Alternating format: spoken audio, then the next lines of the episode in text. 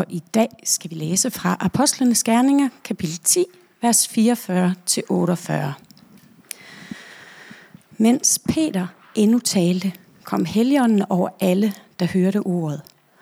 Og de troende af jødisk herkomst, som var kommet derhen sammen med Peter, undrede sig over, at Helligåndens gave også blev udgydt over hedninger, for de hørte dem tale i tunger og lovprise Gud. Da tog Peter til orde. Mon nogen kan hindre disse mennesker i at blive døbt med vand, når de har fået Helligånden, ligesom vi. Han befalede da, at de skulle døbes i Jesu Kristi navn. Derefter bad de ham om at blive der nogle dage.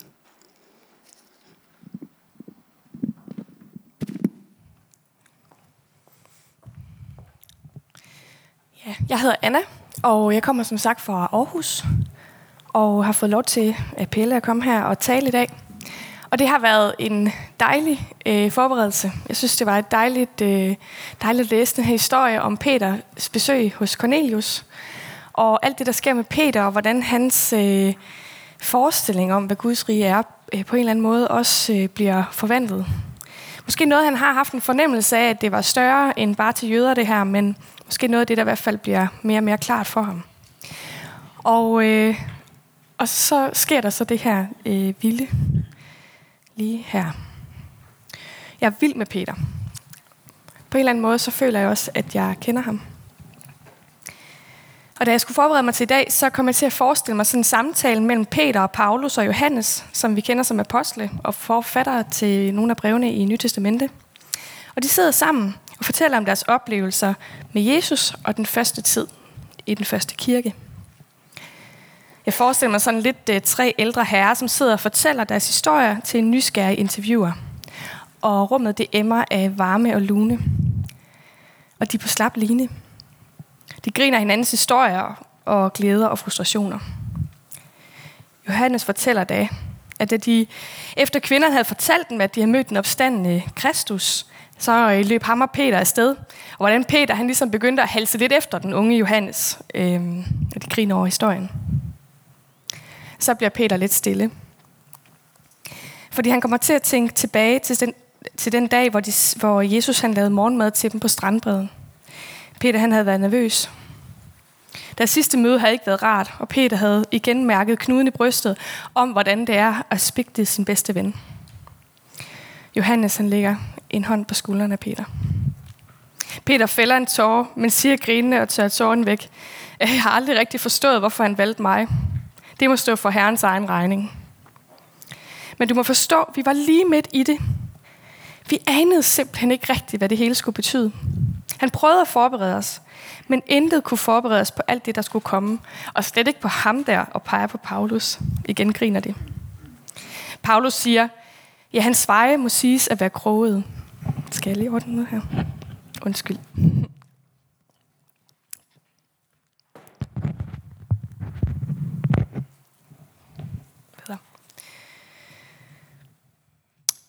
Paulus siger, ja, hans veje må siges at være kroget. Det er som om, han bedst kan lide det sådan. Men så bliver man ligesom heller ikke for kæphøj, vel? Det må man sige, siger Peter. Det er nogle kønne nogen, han har valgt til at gå foran. Johannes bryder ind. Men se, hvad det blev til, drenge. Det var jo netop jer, han valgte. Med alt, hvad I rummer. Fordi han så, at der var så meget andet og mere til jer, end det, som man så på overfladen. Peter og Paulus kigger på hinanden, sukker og griner. Ja, heldigvis. Intervieweren siger da, ja, I oplevede sandelig lidt af hvert dengang. Det må være stort med alle de masse omvendelser, syn og under. Det var det også, svarede Paulus. Men du skal forstå, at det blev mandag igen. Man kan ikke leve af den slags, selvom det kan være en kæmpe gave og skatte, som man kan bevare i hjertet i hårde tider. Forestil dig så, at man skulle lave kirke med alle de her folk, som ikke rigtig har forstået så meget endnu. Forestil sig så, at alle disse folk skal samle sig i én kirke efterfølgende. Jøder og romere, unge og gamle, kvinder og mænd, lærde og fiskere, herrer og slaver. Det er dømt til at skabe ballade. Puha, der var meget brandslukning og konflikthåndtering. Mange gange Eller nogle gange var vi også til at sted fra de her menigheder, selvom vi tydeligt kunne mærke, at fællesskab var yderst skrøbeligt. Det er jo ikke folk, der er vant til at tale sammen.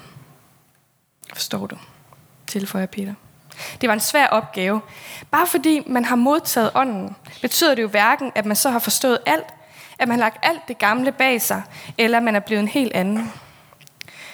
Så er det blot tid til at lære vejen at kende. Vi følte et stort ansvar.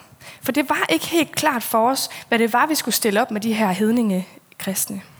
Tag for eksempel Cornelius og alt det, der skete i hans hus i Caesarea.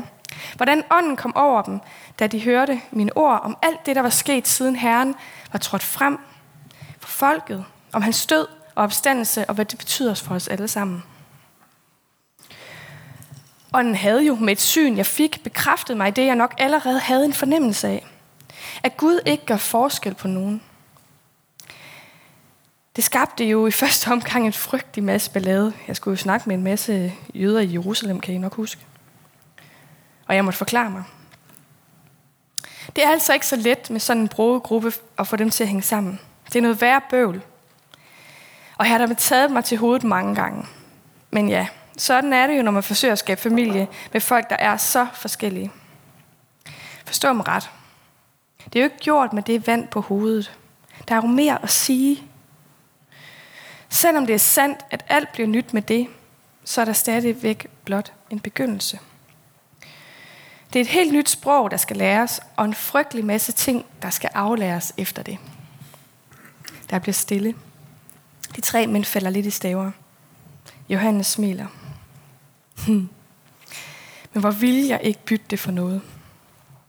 Intervieweren spørger så, jeg sidder også og tænker på, hvad I må sidde tilbage med. Og en mærkelig tyngde fylder rummet. De tre sidder stille igen, indtil Johannes bryder tavsheden. Hvor mange gange sagde han det ikke til os i den sidste tid, inden de forfærdelige dage i Jerusalem? Og Paulus tilføjer, hvor mange gange skrev vi det ikke igen og igen i vores breve til menighederne? Det er så svært at forstå for os mennesker. Vi har så svært ved at se ud over os selv og forstå, hvad livet går ud på. Og hvad er så det, spørger intervieweren. De tre mænd ser pludselig meget ældre ud. Man ser pludselig alderens og erfaringens tegn tydeligt i de grå hår. Livets hårdt erfarede tyngde på de tre mænd blev tydelig. Larmende stilhed. Midt i deres umiddelbare affældighed lyser deres øjne klare end på noget andet tidspunkt i samtalen. De tre mænd sukker, og Paulus fortsætter. At Gud er kærlighed. Og der ikke er noget som helst andet at leve for, end at elske hinanden. Alt andet er tomhed og jagen efter vind. Det er vores erfarede virkelighed, som vi ikke kan komme udenom. Men den erkendelse kom ikke over natten. Det er heller ikke noget, jeg husker hvert sekund, men det er sandheden. Johannes fortsætter. Men for at erfare det, så kræver det, at vi overhovedet begynder at øve os. At lære Guds rige at kende, er som at lære et helt andet sprog. Selv for en jøde som mig. Man så bliver simpelthen nødt til at træde ind i Guds rige. Og det bliver lidt i frygt og bæven, men dog med den vidunderlige, formildende omstændighed, at vi kan hvile i, at vi ikke er ladt alene, selvom vi nok er hans fødder og hænder. Et på mange måder vanvittigt eksperiment at sætte os til at være det. Men det handler jo om, at hans vej er livets vej, og hans vej er kærlighedens vej. Det elsker han simpelthen os for meget til, at ville lade os gå glip af. Og den anden formildende omstændighed er så, at selvom vi nok er hans hænder og fødder, så skal vi ikke bære verden. Det tager han sig af. Det er jo ikke vores modersmål, det her. Eller i hvert fald, så er det et sprog, som skal genlæres, og noget, vi skal øve os i. Ikke fordi det ser godt ud, eller fordi det gør noget som helst fra eller til i forhold til frelsen. Nej, simpelthen fordi det er livet. Også selvom man ikke mærker det i starten. Kærlighedens dyder og åndens frugter er ikke bare noget, man føler, eller som kommer over en, men noget, man må øve sig i. Og så kan følelserne og indsigterne om lovens skønhed nok komme med tiden. Så kan det vel nok være på et tidspunkt, det går op for os, hvor mange tåbeligheder vi har spildt vores liv på. Mistroiskhed, selvviskhed, selvhad og flygtige lidenskaber. Men det kan ikke betale sig at dvæle for længe ved det. Der er mennesker omkring os, der kalder på vores opmærksomhed. Der er et liv fyldt af mening, der skal leves. Kærligheden er på sin vis en pligt, simpelthen fordi den spejler den uendelige værdighed, som Gud nu engang har skabt os med. Men efter alle disse år lyder loven længere ikke som en lov for mig, men som en stille hvisken. Elsk. Elsk hinanden. Hvad andet er der at leve for? Uden denne kærlighed lever du egentlig ikke. Peter siger, det gør en ydmyg at se mennesker komme til tro som Cornelius. Der blev Guds rige større for mig. Og så tilbage her til rummet. Men Jesus, så blev alt vendt på hovedet. Og alt det, vi kendte, blev forvandlet. Vi troede, vi vidste, hvad det ville sige at være menneske, men han åbnede vejen til at blive endnu mere menneskelige. Vi troede, vi vidste, hvad kærlighed var, og det gjorde vi også til del. Men han viste os, hvor meget større den er. Alt dette har været planen fra begyndelsen og blev endelig åbenbaret, da Jesus vandt over døden og blev konge. Men det var ikke slut med det, blot begyndelsen. En ny begyndelse. At starte en kirke er hårdt arbejde og besværligt. Gud elsker os, som vi er, og inviterer os, som vi er, til at blive en del af hans rige. Relationen, den er etableret. Vi elsker at tilgive, men han har mere at vise os. Han vil forvandle os. Ånden bor i os, og det er som sagt det formildende, men vi er ikke passive statister i Guds rige. Vi er aktive aktører i hans plan for verden. Kristendom er heller ikke en religion, hvor vi skal stræbe efter at nå Gud ved at opføre os pænt. Nej, det er en afsløring af den gode, som viser os vejen til det gode liv. Han er eksemplet, som er værd at efterfølge. Hvad det er, vi skal lære, er så at forsøge at have det samme sind som ham. At være den, som bringer kærligheden med mig i mødet med andre. Frem for, at det er de andre, der skal vise deres værd. Det er at være trofaste i relationer, også når livet stormer. Det er at være imødekommende og gæstfrie. Det er at sige nej til mistroen mod andre og tænke det bedste om dem. Det er virkelig svært, det her. Og jeg blev ramt af det også, fordi at jeg også ved, hvor meget jeg ikke lykkes med det her. Men det gode er, at det ikke er en opgave, som jeg skal bære alene, eller nogen af jer skal bære alene. Det er ikke et selvrealiseringsprojekt, det her. Men måske kunne vi forsøge at realisere et kærligt og åbent fællesskab sammen. Måske kunne vi lave et forvandlende fællesskab sammen. Ja, jeg har jo læst idéhistorie, og der har jeg beskæftiget mig meget med en, der hedder, som I nok også godt kender, Søren Kierkegaard. Og han skrev et meget fantastisk værk, som hedder Kærlighedens Gerninger, som jeg har været meget optaget af. Og bogen, den handler ligesom om, hvordan kristen næstekærlighed, eller hvad det ligesom er for en størrelse. Og han maler et billede af, at det er en måde at gå til verden på, som reflekterer, hvad Gud ønsker for verden. Mange af os har lært med god grund at være varsomme med at tale for meget om gode gerninger, fordi der kunne jo ske det, at vi kom til og så misforstå det som om, at vi så kunne frelse os selv. Det er virkelig vigtigt, at det ikke er det handler om. Kristendom handler ikke om regler, som vi skal følge, eller om bare at være gode mennesker. For kristendom handler ikke primært om os. Det er ikke os, der er i centrum. Det kan vi slet ikke holde til. Vi er ikke centrum, men vi er kaldet til ligesom at reflektere ham. Og så er vi skabt i hans billede, og til at forvalte det på en god måde. Derfor så er det på den anden side også en kæmpe misforståelse, hvis vi har fået fortalt, at loven kun nedbryder. At loven alene er en tugtemester. For det var heller ikke reformatorernes mål at sige det, eller stoppe med at tale om gode gerninger. Og den her konflikt ser vi faktisk også i mange af de her breve, som de her folk skrev, som vi kan læse i Nye Testamente, fra Paulus til Peter til Johannes og Jakob, og også med lidt forskellig intensitet, kan man hurtigt mærke. Kristendom er ikke et fripas til at gøre, som du vil, eller behandle andre, som du vil. Det er i hvert fald et udtryk for en umoden og flad tro. Nej, det der skete, det var, at vi blev revet ud af indkroghedens tragiske dødedans, som er syndens konsekvens. For at se op og blive tiltalt af verdens skaber. Set i øjnene af ham, som ser alt og elsker, og kalder os ud af vores selvforagtende, selvhadende, selviscenesættende selvoptagethed, for at vise en anden vej. Et andet liv.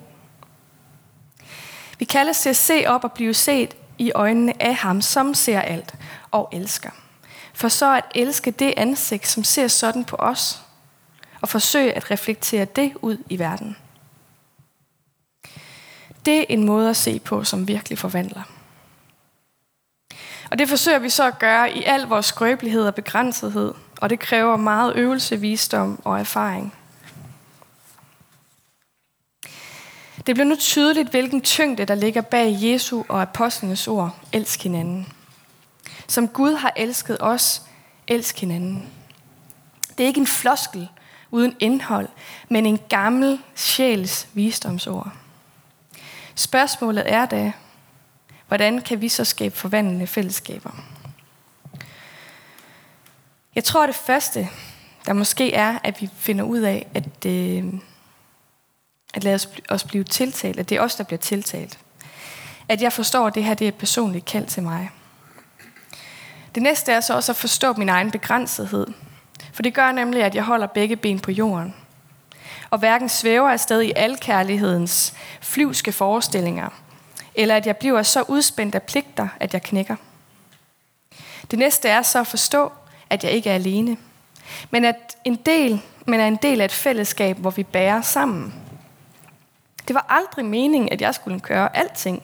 Det er legemstanken i kirken. Vi må være fællesskaber, som forbinder os med hinanden og træder til, når der er brug for det. Det betyder også, at vi må sige fra over for det, som vi kan kalde for sammenligningens sideblik, hvor vi hele tiden måler og vejer os selv i forhold til hinanden. Vi må opgive vores mistro over for hinanden, for jeg tror faktisk, at det her, det at være mistroisk over for hinanden, er fællesskabets værste gift. Og her er det selvfølgelig vigtigt at sige, at det ikke betyder, at man ikke må sige fra, eller sætte grænser, eller komme med kritik. Det er klart. Men vi må blive overordentligt gode til at modtage feedback, give det, og så sige undskyld. Vær rigtig gode til at sige undskyld. Det er svært for nogle af os, som kæmper med stolthed, og som har det med at holde på vores ret. Men det er vejen frem. At være kirke sammen er noget værre rod og bøvl nogle gange. Det var det for den første kirke, som er så tydeligt i Apostlenes Gerninger og i brevene. Men det er det så sandelig også i dag nogle gange. Vi er ikke ladt alene uden retning og idé om, hvordan forvandling kan ske, men vi har givet ordene om, hvad det er for kristne dyder, som er gode at vandre i. Vi kommer måske til tider til at sjoske rundt i det med træsko på og falde, men vi falder ikke igennem. Vi falder i en hånd, som rejser os igen, og vi bliver stræbe som fællesskab til at reflektere den hånd, så vi kan føle, at vi falder trygt i fællesskabet, når vi falder eller verden stormer omkring os.